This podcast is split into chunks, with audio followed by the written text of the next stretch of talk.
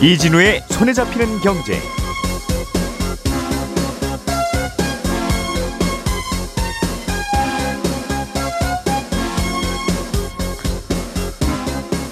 안녕하십니까 이진우입니다. 미국과 중국이 반도체 산업의 주도권을 확보하려고 치열하게 경쟁을 하고 있는데 이 경쟁에 유럽 연합도 뛰어들었습니다. 이른바 유럽한 반도체법이 발표됐는데 유럽에도 대규모 보조금을 지원하고 세제 혜택을 늘려서 반도체 생산 시설을 유럽 지역에 유치해 보겠다는 게 주요 내용입니다. 정부가 소주 가격 인상을 강하게 억제하고 있는 가운데 소주의 원재료인 주정의 가격이 인상됐습니다. 지난 2월에 건강보험 피부양자였다가 그 자격에서 어, 탈락한 사람들이 크게 늘었는데 그 이유가 알고 보니 국민연금이나 공무원연금 같은 공적연금 때문이라는군요. 어떤 관계가 있었던 건지 자세하게 들어보겠습니다. 조금 전에 말씀드린 뉴스들 오늘 자세하게 정리를 해드리죠. 4월 20일 목요일 손에 잡히는 경제 바로 시작하겠습니다. 우리가 알던 사실 그 너머를 날카롭게 들여다봅니다. 평일 아침 7시 5분 김종배의 시선 집중.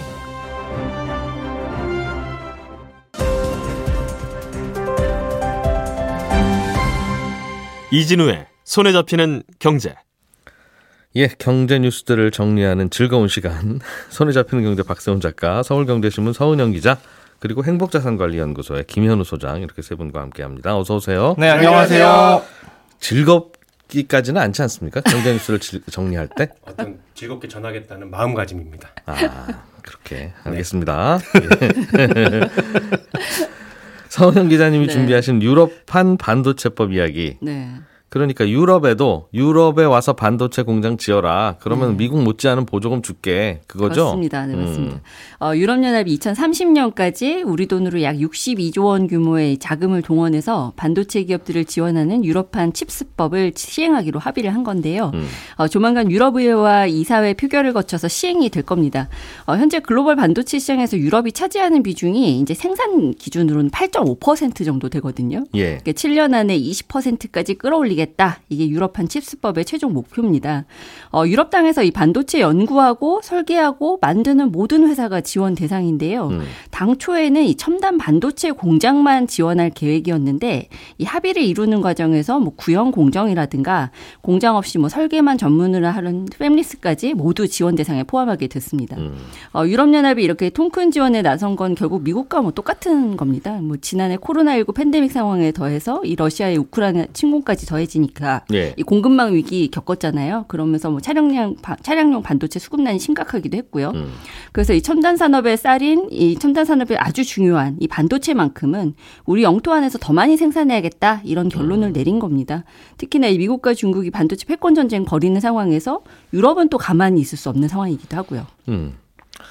62조 원이면 미국이 지원하겠다고 하는 지원금하고 비슷합니까? 아, 네, 그렇습니다. 아. 69조, 미국이 한 69조 좀 넘으니까 예. 비슷하죠, 그래도. 음.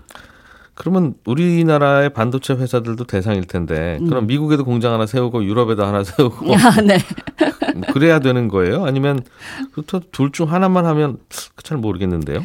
일단은 뭐 유럽이 전 세계 이제 반도체 수요 20%를 차지하는 주요 소비 시장이긴 하니까 예. 뭐 이론적으로는 뭐 하나 있으면 좋긴 하겠죠. 그런데 이제 현실적으로는 좀 따져봐야 할 부분이 많기는 합니다. 우선 이 삼성전자와 SK 하이닉스 모두 지금 유럽엔 애초에 생산 시설이 없거든요. 그러니까 네. 애초에 있으면 거기에 뭐 증설 투자라든지 뭐 이런 것들을 고려해 볼 수는 있겠지만 당장 생산 기지 마련하는 거는 상당히 좀 고려해야 될 게 많겠죠. 아무래도. 음. 그리고 지금 이미 두 회사가 미국에 대규모 투자를 계획하고 있습니다, 이미. 그리고 삼성 같은 경우에는 또 경기도 용인에 세계 최대 규모 시스템 반도체 클러스터 구축하겠다는 발표를 이미 한 상태라 예. 추가 투자 여력이 거의 없다고 봐야 되거든요. 그래서 음. 지금 당장은 좀 계획이 없다. 그리고 이제 유럽은 일단 인건비나 원자재 비용이 좀 비싸다는 점, 그리고 뭐 네덜란드 ASML 같은 뭐 굵직한 회사가 있긴 합니다만 음. 미국처럼 이 설계부터 디자인, 세부 공정까지 쭉 이어지는 이 생태계가 탄탄하게 갖춰져 있지는 않습니다. 그래서 음. 인재 확보도 좀 어렵다는 점도 매력이 떨어지긴 하고요. 매력이 하나도 없네요. 듣고 보니까. 어. 그리고 또 한 가지 또 매력이 없는 포인트가 또 있습니다. 이게 음. 유럽은 시스템 반도체가 강한데 우리 기업들은 사실 메모리 반도체가 중심이잖아요. 예. 그러니까 굳이 유럽 가야 되나? 뭐 이런 생각을 지금은 할 수밖에 없는 입- 상황이죠. 음. 그래서 역시 이 두 회사의 공식 입장도 당장은 투자 계획 없습니다. 라는 겁니다. 삼성전자 네. 하이닉스는 네, 그렇습니다. 네. 그래서 지금 이 우리나라 기업들과 달리 대만 TSMC가 좀 적극적인 편인데요. TSMC는 돈이 어디서 나서 이렇게 계속 투자를 하는 건지 모르겠습니다만 음. 이 TSMC는 차량용 반도체 강자인 독일 인피니언 같은 회사들 위탁 생산을 이미 거의 도맡고 있는 회사거든요. 그래서 네. 이미 지금 독일 드레스덴 드레스덴에다가 유럽 첫 생산 기지 짓기로 했고 음. 이제 투자 규모 같은 세부 조건 협상하는 중입니다. 그리고 미국의 이 반도체 기업 인텔 같은 경우에도 지금 공장 설립이나 증설 계획 하고 있고요. 야, 우리는 어째야 되는지 모르겠어요. 이 반도체 이거 그뭐 아주 무거운 것도 아니고 그냥 음. 네. 한, 한 곳에서 만들어서 전 세계에서 뿌려서 쓰면 되는 건데. 그렇죠. 그리고 사실 그걸- 지금까지의 이 반도체 생산이라는 건 아주 첨단은 이게 기술 보호 때문에 우리나라 안에서만 만들고 음. 이게 좀 약간 이게 수준이 떨어지는 공정 같은 거는 뭐 중국 가서 만들고 이런 게 사실은 법칙이었거든요. 여기저기 만들자고 네. 하니 아무리 야채를 좋아해도 그렇지 집집마다 비닐하우스를 만들자는 얘기라서 그렇죠. 네. 아, 그건 좀 그렇지 않나. 네, 그렇습니다. 음, 음, 알겠습니다. 그러면 미국과 유럽이 경쟁이네요. 그렇죠. 음. 미국은 유럽보다 앞서서 반도체 지원금 주겠다고 하면서 기업들 네. 오라고 했는데 네. 갈까 봐서 보면서 이제 신청서 쓰려고 보니까 뭐 이런 것까지 해야 되는 거야? 음. 아, 그렇죠. 독소조항 논란이 굉장히 많았죠. 어, 안 가야 되나 봐. 뭐 네. 이런 얘기들이 하- 있었어요. 네, 그런데도 역시 미국은 미국입니다. 지금 투자하려는 기업들이 줄을 섰다는 보도가 나오는데요. 어, 지금 일단 미국은 제가 아까 69조 원 좀 넘는다 말씀드렸는데 이게 5년간 약 69조 원 좀 넘게 지원하는 이제 반도체 지원법 이미 가장 발빠르게 내놓고 반도체 동맹 결성의 속도를 내고 있잖아요. 근데 지금까지 200곳 이상 의 기업들이 보조금 신청 의향서를 제출했다는 공식 발표가 있었습니다. 신청서도 아니고 네. 신청 의향서. 네, 그렇습니다. 야. 네, 그러니까 이 의향서는 뭐 투자를 확정한 건 아니고 지난 2월에 이제 미국 정부가 반도체 생산 보조금 신청 절차 공개하면서 어 현지에 반도체 설비 투자 계획하고 있는 분들 여기 모이세요. 그다음에 이 보조금 신청하기 전에 최소 21일 전에는 의향서 내십시오. 이렇게 창구를 열어놨던 겁니다. 근데 예. 이뭐 독소 조항 논란도 있고 뭐 계속 좀 시끄러웠는데도 불구하고 이 창구 연지 두 달도 안 돼서 꽤 많은 기업들이 이제 반응을 보인 거죠. 음.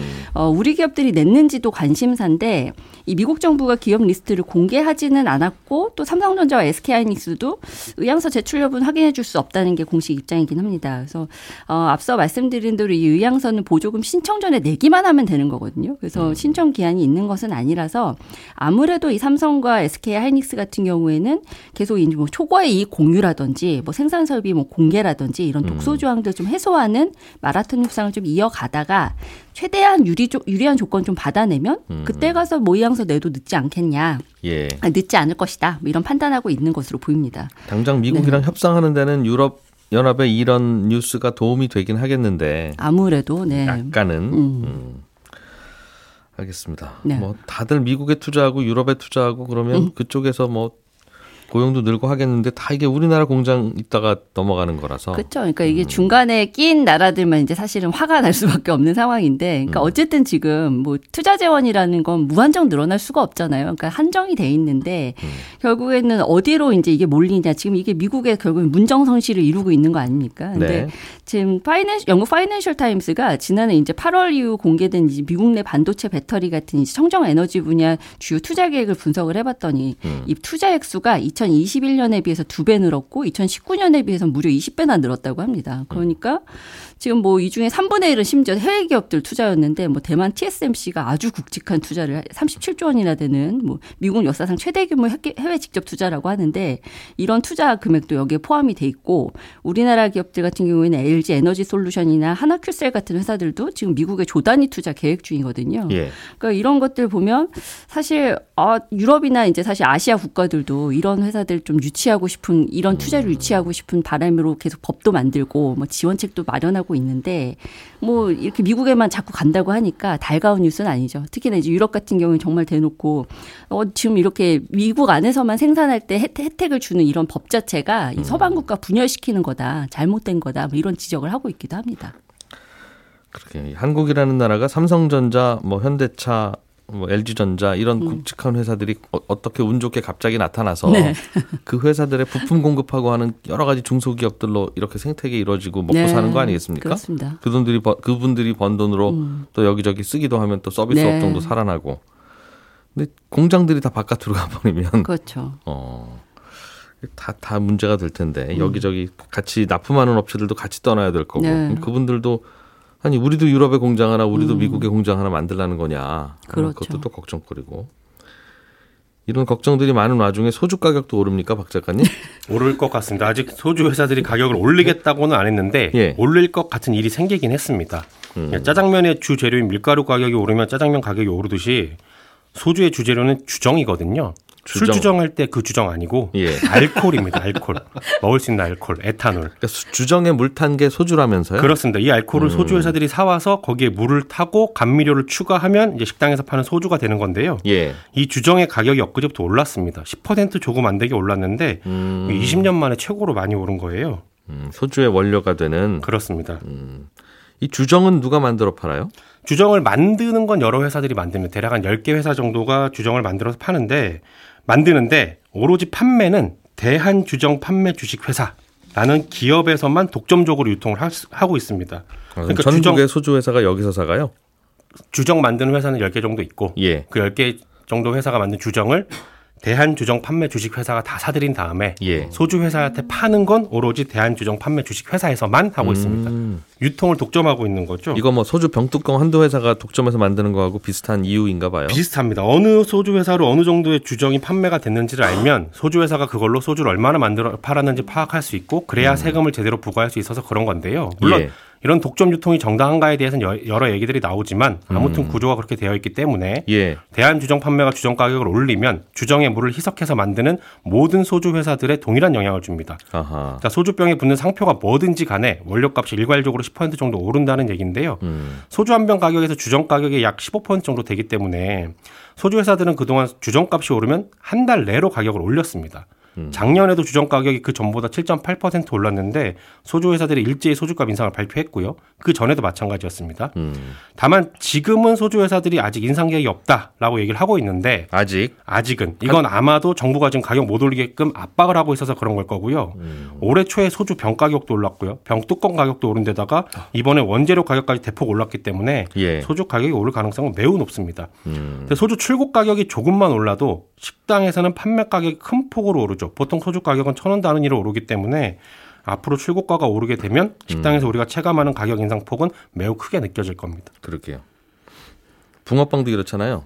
세 마리 천 원 하다가 네. 조금 오르면 그냥 두 마리 천 원으로 어쩔 수 없으니까 그렇죠. 그렇죠. 두 마리 반은 없으니까. 그렇습니다.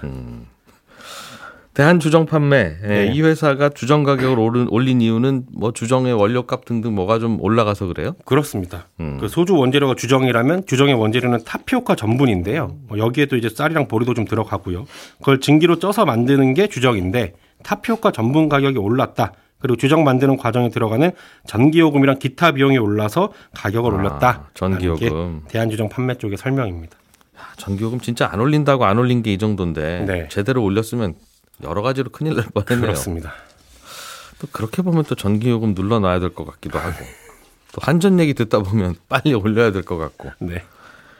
김현우 소장님, 네. 음, 건강보험 피부양자라고 하는 건 이제 우리 가족 중에 누군가가 건강보험을 내는 네. 직장인이 있어서 네. 거기에 나, 내가 이제 얹혀서 나는 별도로 건강보험료는 안 내는 네, 그런 분들 얘기하는 거죠. 그렇습니다. 그런데 어느 정도 소득이 되시면 그렇게 얹혀서 하지 마시고 네, 본인도 본인 이름으로 건보료 내세요. 네, 라고 하는 건데 그렇게 본인 이름으로 건보료를 이제 내야 되는 피부양자에서 탈락한 분들이 많아졌어요? 네. 2월에 확 늘어났습니다. 이게 작년 9월부터 건강보험료 부과체계가 개편되면서 그 소득 기준이 까다로워졌거든요. 연간 2천만 원 이하여야만 소득이 연간 2천만 원 이하여야만 피부양자 자격을 유지할 수 있는데 예. 어떤 소득이든지 다 합쳐가지고 2천만 원을 1원이라도 초과하면 이건 무조건 무조건 피부양자에서 탈락되는 겁니다. 음. 그리고 지역가입자로 전환돼서 말씀하신 것처럼 자기가 직접 돈을 내야 되는데 이 소득에는 공적연금 소득도 포함이 됩니다. 그러니까 예. 국민연금, 공무원연금 같은 연금 소득도 포함이 되는 거죠.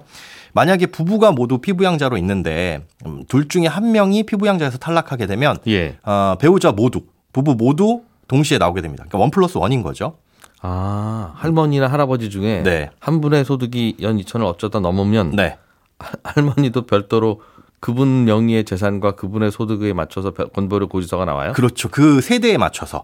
그러니까 아. 딱 부부는 한 몸이라고 보시면 됩니다. 그래서 예. 이렇게 올해 2월에 소득 기준을 충족하지 못해서 지역가입자로 전환된 게 약 3만 3천 명이 늘었다라는 내용입니다. 올해 2월에 예. 아까 저 소득 기준이 그게 2천만 원으로 강화된 게 작년 언제 9월 9월이었습니다. 근데 왜 2월에 갑자기 늘어났어요? 이 연금 소득에 대한 자료를 공단이 받는 게 1월에 아. 넘겨봤기 때문입니다. 아. 그러니까 특히나 이제 매년 1월에는 연금이 뭘 하냐면 이 공적연금은 모두 물가 상승을 반영해서 그 연금 을 인상을 합니다. 예. 올해 보면은 국민연금, 공무원연금 모두 5.1%나 인상을 해줬거든요. 물가가 많이 올랐으니까. 음. 그런데 문제는 이렇게 이 물가 상승에 맞춰 가지고 연금을 인상하다 보니까 2천만 원을 살짝 초과하시는 분들도 생길 수가 있다는 거죠. 예.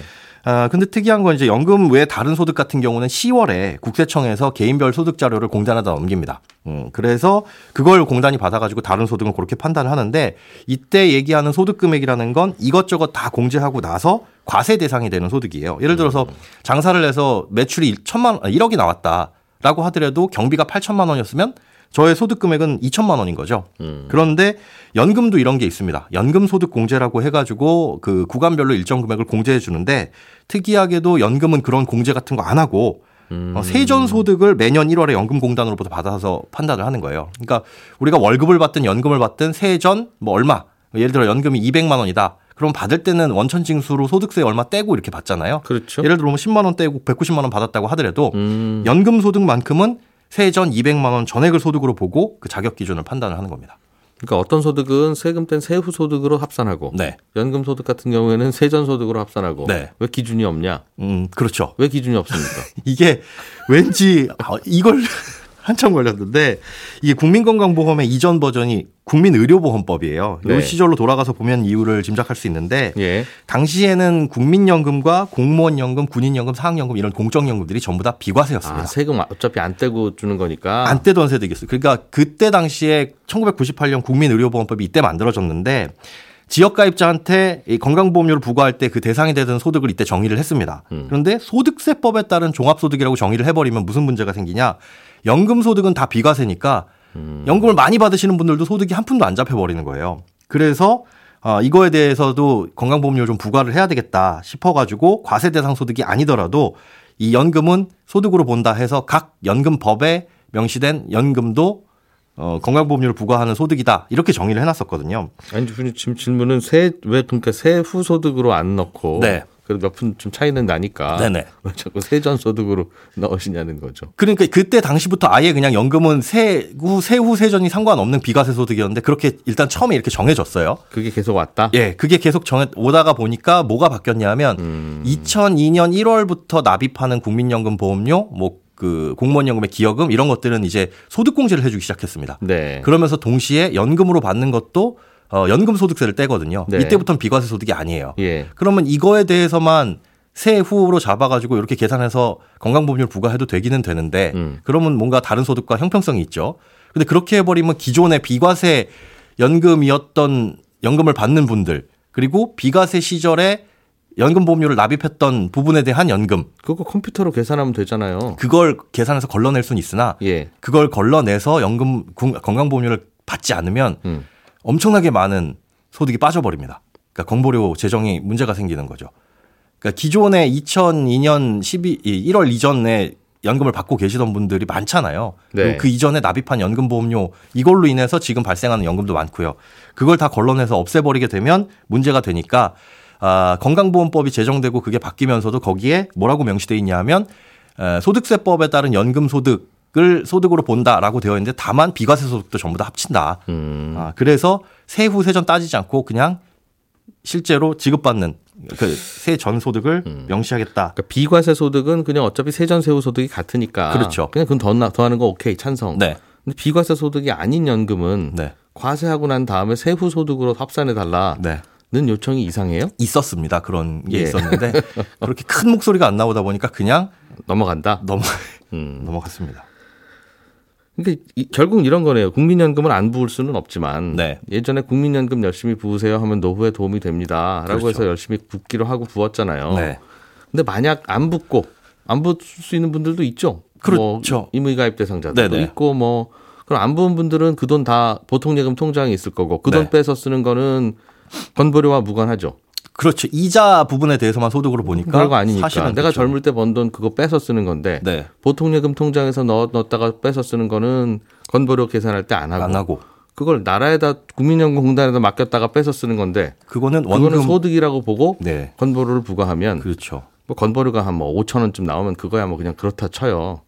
그런데 이건 큰 차이인데 음, 그렇죠. 안 내냐 내냐가 달라질 수 있는 지역 가입자가 그런, 되냐? 그런 거죠. 네. 그럼 국민연금에 넣는 게 시중에 보통 예금에 넣는 것보다 낫습니다라고 한게 네. 정말 나은 거 맞아? 라고 하는 질문도 할 수 있겠네요. 맞습니다. 그래서 요번에 그 차라리 이럴 거였으면 국민연금을 임의가입 안 하는 게 나을 뻔 했다라는 소리도 나올 수도 있는 부분이고 음. 그다음에 공무원연금 같은 경우에도 이럴 줄 알았으면 그냥 일시금으로 수령을 하는 게 낫지 않겠느냐. 이렇게 오히려 건강보험료 내는 게 세금보다 더 많이 내니까 그러게요. 라는 불만의 목소리도 나올 수가 있는 겁니다. 건보료도 또그 소득에만 내는 게 아니라 내기 시작하면 시골에 있는 땅부터 시작해서 다 자동차 언제 사셨어요? 다 더하니까. 네, 뭐 자동차는 일부 빠지기는 했는데 재산에 대해서도 부과를 하다 보니까 이게 소득 중심으로 개편이 된다고는 하지만 아직까지도 재산에 대해서 부과하는 게 남아 있거든요. 완벽하게 개편이 되더라도 연금 소득 받아가지고 그걸로 생활하시는 분들한테는 굉장히 큰 부담이 되죠. 왜 그러냐고 물어보면 건보료 재정이 자꾸 펑크 나니까 어쩔 수 없습니다라고 네. 하는 거고. 그렇다면 돌고 돌면 건보료 재정이 펑크 안 나게 가벼운 질병 같은 경우는 병원 좀 덜 가게 하고 네, 어 뭐 그렇게 좀 해야 되지 않겠어요? 저도 그거 개인적인 생각으로는 거기엔 동의합니다. 그러니까 가벼운 질병까지도 알겠습니다. 포괄해서 해주다 보니까 거기에는 동의하시고 지금까지 말씀드린 거는 별로 동의 안 하시고 그 조사에 너무 신경을 쓰시는 것 같습니다. 박 작가님 네. 구리 가격이 요즘 많이 오른다면서요? 오늘은 뭐 오른다는 얘기만 전해드리게 됐는데 예. 최근에 구리 7월 선물 가격이 톤당 9천 달러 정도 되거든요. 근데 작년 7월에 7천 달러 선 밑으로 떨어졌다가 최근에 다시 빠르게 가격이 오르고 있는데 오르는 이유는 수요는 계속 느는데 구리 재고가 부족해서 그렇습니다. 수요가 느는 건 특히 중국에서 이제 공장 다시 돌아가고요. 전기 자동차 만드는데 구리가 굉장히 많이 들어가거든요. 음. 내연기관 자동차보다 4배 정도가 전기 자동차에 더 들어갑니다. 전기 예. 모터에 쓰이는 호일 감느라 그런 거고요. 근데 구리 주 생산지가 남아메리카 인근에서 나오는데 그중에서 특히 많이 생산되는 데가 칠레예요. 근데 이 구리를 생산할 때 물이 많이 쓰이거든요. 근데 칠레가 최근에 가뭄으로 고생을 많이 했습니다. 예. 그러다 보니까 물 좀 조금 써야겠다 라면서 구리 생산량을 좀 줄인 것도 있고요. 페루에서도 구리가 많이 생산이 되는데 이 나라에서는 작년 말부터 반정부 시위랑 파업이 계속되고 있어요. 음. 그러다 보니까 구리 광산이 제대로 안 돌아가고 있고 그나마 생산된 구리들도 파업 때문에 한국까지 운송이 안 되다 보니까 지금 수출이 안 되고 있는 겁니다. 와. 그러면서 전반적으로 구리의 공급은 줄고 수요는 늘면서 앞으로 구리 가격이 톤당 만 달러 이상 갈 거다 이런 전망까지 나오고 있는 상황인데 지금 톤당 어느 정도인데요? 7월 현물 가격이 한 9천 달러 정도 됩니다. 아 거의 다 왔네요, 만다. 거의 다 왔습니다. 만 달러 곧 넘을 거다라는 전망 나오고 있는데 예, 지구 정반대에 있는 페루 정치적인 상황까지 저희가 알아야 되는 그러네요. 그런 세상입니다. 어, 칠레, 페루 네. 주로 그 동네에서 구리가 많이 나오는데 그렇습니다. 음, 칠레는 물이 안 물이 귀해서 가뭄 네. 때문에 페루는 파업 때문에 그렇습니다. 예, 서은영 기자, 김현우 소장, 박세훈 작가 세 분 수고 많으셨습니다. 저는 내일 아침 8시 30분에 다시 돌아오겠습니다. 이진우였습니다. 고맙습니다.